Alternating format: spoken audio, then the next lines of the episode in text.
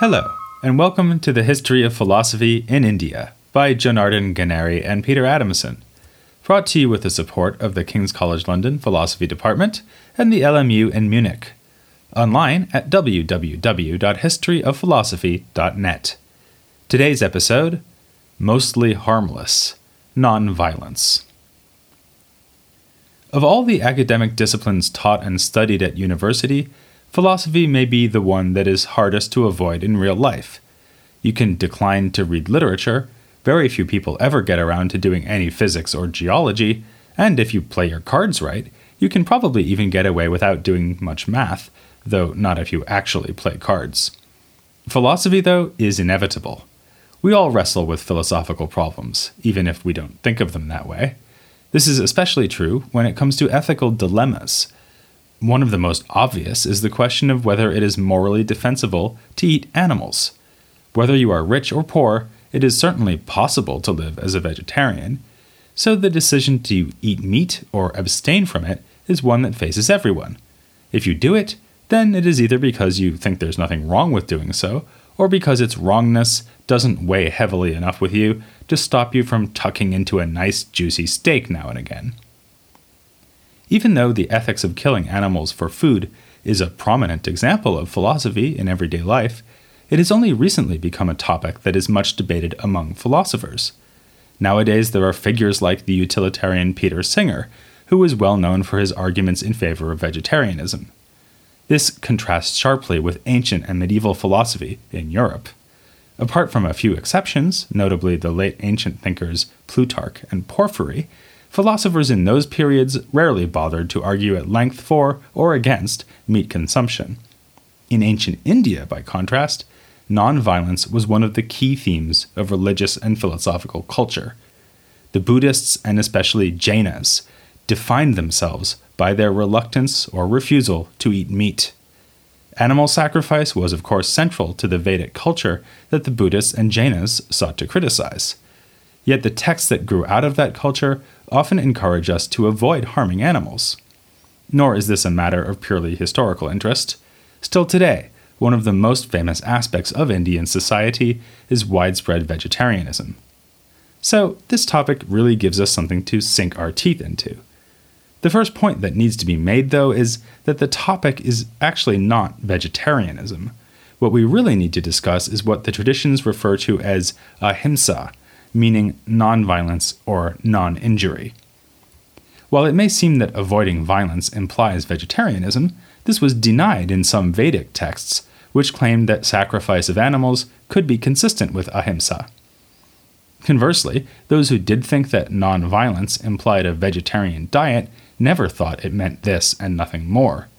Ahimsa obviously includes avoiding violence towards humans, too, and as we'll see, Jainas believe that one can inflict himsa on plants, and even commit acts of violence by lighting a fire or drinking water straight from a well. The wide implications of ahimsa are matched by the breadth of its acceptance in ancient India. It is especially prominent in the dissident traditions of Buddhism and Jainism, yet exhortations to avoid violence can also be found in Hindu texts like the Laws of Manu and even in the Mahabharata, despite the fact that its most famous section, the Bhagavad Gita, consists of a dialogue recommending participation in war. Despite its evident philosophical interest, the idea of ahimsa has more often been discussed by historians of religion than historians of philosophy. It is a matter of controversy how and why ancient Indians began to think in terms of ahimsa, but scholars have most often explained it by alluding to religious practices. Its origins may lie in the fear that ritualized violence could lead to retribution. This could then have led to ritual taboos and practices designed to deflect the blame for violence away from the sacrificer engaged in the ritual. For instance, one might recite a formula to secure expiation for slaying an animal, or place a blade of dry grass between an axe and a tree being chopped down to make a post for the sacrifice.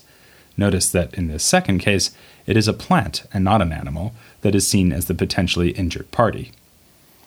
On this reckoning, the doctrine of ahimsa did not first emerge as a critique of Brahminical culture, with Buddhists and Jainas accusing the priests of violence.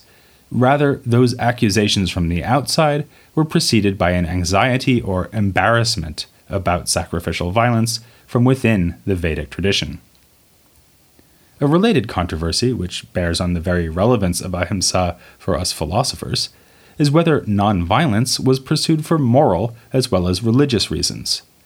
If the concern is really to avoid retribution, then eschewing violence may seem unrelated to moral concerns.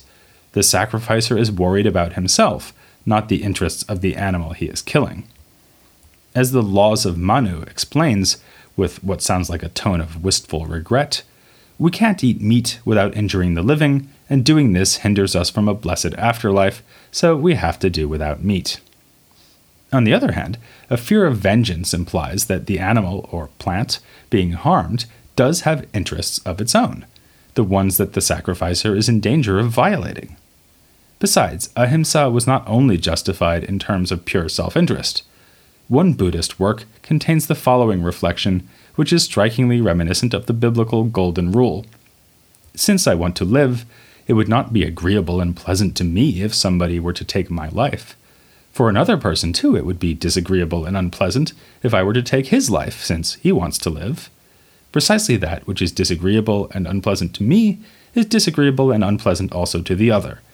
How then could I inflict upon the other that which I find disagreeable and unpleasant to myself? And we can find similar ideas in Hindu texts, including the Mahabharata. But more than Buddhism or Hinduism, it was Jainism that was characterized by an unswerving devotion to ahimsa. Indeed, Jainism has been called a religion of nonviolence. If you know only a little about Jaina beliefs and practices, then what you know probably concerns the extreme measures taken to avoid harming other creatures. Jaina monks wearing masks to avoid inhaling insects and gently sweeping the ground in front of them as they walk to avoid treading on any unseen life forms. Jainism takes its name from the honorific Jina, or conqueror, bestowed upon Mahavira. A contemporary of the Buddha, Mahavira is often called the founder of Jainism, but this is incorrect, at least according to the belief of the Jainas themselves. Rather, he was the last in the line of the 24 so called ford makers, whose name refers to their role of providing a ford or way out of the unending flow of reincarnation. The Jainas see Mahavira and his predecessors as divine saviors. All of the ford makers taught the same lessons about how we escape the cycle of rebirth.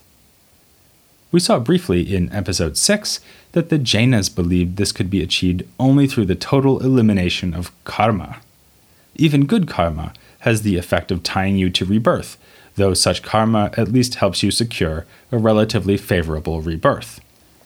The Jaina teaching on karma presupposes a dualist understanding of the human person, according to which the soul is an immaterial entity that enters into a relation with the physical world, and in particular, a series of individual bodies.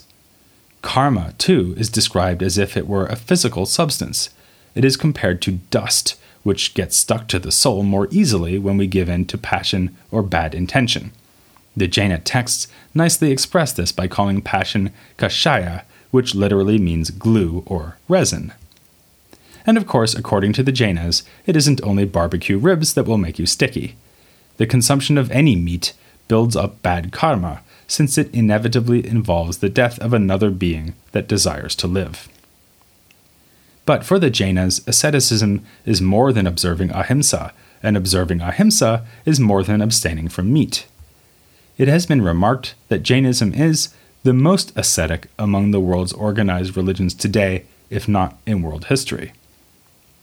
Renouncers and laypersons alike look to the example of the ford makers and especially Mahavira, whose self restraint reached superhuman levels. Never mind eating meat, he and the other ford makers are said to have gone for weeks or even a year at a time without eating anything at all. Through extreme practices, the Jaina ascetic can divest him or herself of all karma and attain the status of a kevalin, meaning someone who is alone, that is, without the accretion of karma. The notorious practice of sallekhana, in which a renouncer adopts total immobility until he succumbs to death through thirst, exposure, and hunger, has been criticized as a form of religiously inspired suicide. but the Jainas are firm in insisting that those who take this path do not desire death. According to legend, that would include Chandragupta, the king who founded the Mauryan dynasty and the grandfather of Ashoka. Rather, they are simply trying to avoid the acquisition of new karma that could compromise their hard won status as a Kevalin and doom them to yet another rebirth. As for the requirements of ahimsa, vegetarianism is only the beginning. A delightful story from the Jaina tradition brings home what might be expected of the perfectly non violent renouncer. One day, a forest fire erupted in a wood, and all the animals gathered around a lake to avoid the flames. They were packed together tightly, rubbing shoulder to shoulder in the limited space. An elephant lifted its foot briefly, and just then, a rabbit darted to the spot on which it had been standing. Rather than putting its foot down and crushing the rabbit, the elephant stood with its foot held aloft for three days before finally collapsing and dying from fatigue. The happy end to the tale is that the elephant is reborn as a human and later reincarnated as an associate of Mahavira himself. Now, you might argue that in their pursuit of absolute nonviolence, the Jainas likewise don't have a leg to stand on. You cannot get through life without ever harming a living thing. After all, we need to eat, and plants too are alive. As a leading scholar of Jainism, the aptly named Padmanabh Jaini, has written, the desire for food is the prime cause for all forms of himsa, since food cannot be consumed without destroying another life form. So far from denying this, the Jainas avoid consuming many types of fruits and vegetables, such as those they believe to be aggregates of a large number of life forms. The dietary restrictions extend even to water, which should be drunk by a Jaina ascetic only when it is strained or has been boiled, so as to remove small life forms. But even with these measures, avoiding all violence is still going to be impossible for the Jaina renouncer, at least without assistance. Fortunately, help is at hand in the shape of the Jaina layperson. As in Buddhism, the Jaina monastic lifestyle is facilitated by the support of other followers, who content themselves with living in accordance with less rigorous precepts. It's thanks to the lay community that the Jaina renouncers don't die of thirst and hunger. A renouncer who believes that he may only drink boiled water to avoid consuming small life forms has a problem. He is also forbidden to handle fire, since that would also obviously result in the death of such life forms who might get caught up in the flames. So instead, he takes water that has already been boiled by the layperson. Similarly, monks subsist on alms of food donated by lay people. Similar practices are followed in the Buddhist community. Is this really a coherent way of handling the ethical dilemma? Consider the following analogy. Suppose I need a lot of money in a hurry, and the only way I can think to get it is by robbing my rich uncle. But there's a catch my moral scruples forbid me to do so. So I resort to the expedient of getting my less fastidious friend to rob my uncle's house and splitting the cash with him. I may not have committed the robbery myself, but surely I would be morally culpable. In the same way, it would seem the Jaina renouncer must shoulder the burden of himsa inflicted in the preparation of any food or water he consumes, even if he didn't do the preparing himself. But let's not leap to conclusions, because there's more to the Jaina story. The renouncer is only allowed to take food and drink that was prepared without him in mind, and he will verify that this is the case before accepting it. In other words, the renouncer should live on leftovers, food and drink that just happen to be available and on offer from the laypersons. So, to go back to our analogy, what the renouncer is doing is more like taking a charitable donation from a thief after ensuring to his satisfaction that the money was not stolen for his sake. A critic of Jaina renunciation will probably not be satisfied. If you knowingly benefit from a morally dubious act, doesn't that by itself put you in a morally dubious situation? One possible response would be to invoke another aspect of the Jaina understanding of nonviolence, which is the centrality of intention. We said before that it is passion, desire, or intention that causes karma to stick to the soul. By religiously avoiding violence himself, and by eating only food that was not intended for him, the renouncer avoids intending violence, and nor does he benefit from an intention to do violence on his behalf. he is quite literally an innocent bystander. The same point will apply in a case like unintentionally killing an insect or plant by stepping on it. A renouncer's conscience in such a circumstance is clean, but only so long as he has taken every precaution to avoid its occurrence. Good examples of such precautions, apart from the ones we've already mentioned, are the practice of avoiding travel during the rainy season, when more vegetation and life forms are in harm's way, and refusing to eat at night. Before electricity, eating after sundown ran a significantly greater risk of incidentally consuming a bug. In fact, when you put it that way, maybe no one should eat after dark. The importance of intention to the Jaina code is shown by the story of Yashodhara. He is a king who has caused blood to be shed in war, but death was never his goal, so he has remained pure. Then, for complicated reasons, he decides to perform an animal sacrifice. To avoid killing a real living thing, he has a fake rooster made up out of flour, which, by the way, is a practice also recorded in other texts. Even though no real rooster is slain, the Jaina storyteller cries foul. We are told how King Yashodhara is elaborately punished in the afterlife simply because his intention was violent. Notice too how the narrative implies that a Jaina king could pursue military aims. Similarly, Jaina laypersons have frequently served as soldiers. It has even been proposed that the heroic ethic of Jaina asceticism was seen as continuous with the warrior heroism celebrated in texts like the great Hindu epics. Having said that, only Jaina laypersons will engage in warfare. The way of the Jaina renouncer would be to die rather than do violence.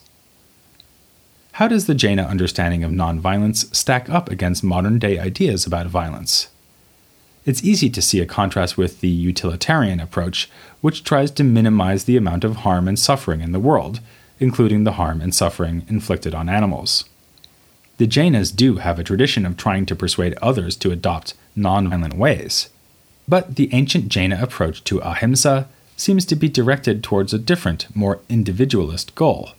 The idea is not simply to reduce the overall amount of violence against animals, though that result is certainly going to be achieved too. Rather, the Jaina, whether layperson or monk, wants to avoid being personally implicated in any act of violence. It's sometimes been complained that the Jaina renouncer is actually inflicting violence on himself, so severe is his ascetic practice. So it's ironic that, from a utilitarian point of view, the renouncer may seem to be concentrating only on his own self interest. For this reason, the radical renouncer needn't worry that his lifestyle depends on a degree of himsa being committed by lay believers. Like other ancient ethical traditions within and beyond India, Jainism was about shaping and perfecting the self.